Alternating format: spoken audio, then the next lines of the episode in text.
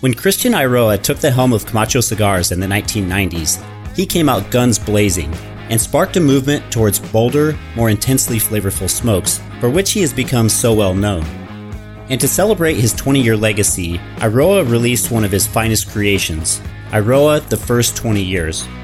Based in part on a recipe developed by Christian's father Julio, the First 20 Years features the Eiroa family's Honduran-grown La Victoria binder and filler tobaccos, which are dressed in an enticing Mexican San Andreas seed wrapper grown in Honduras.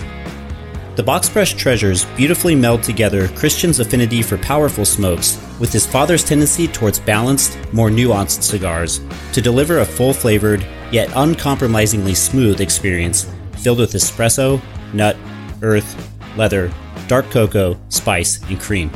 These complex smokes should be on every aficionado's radar.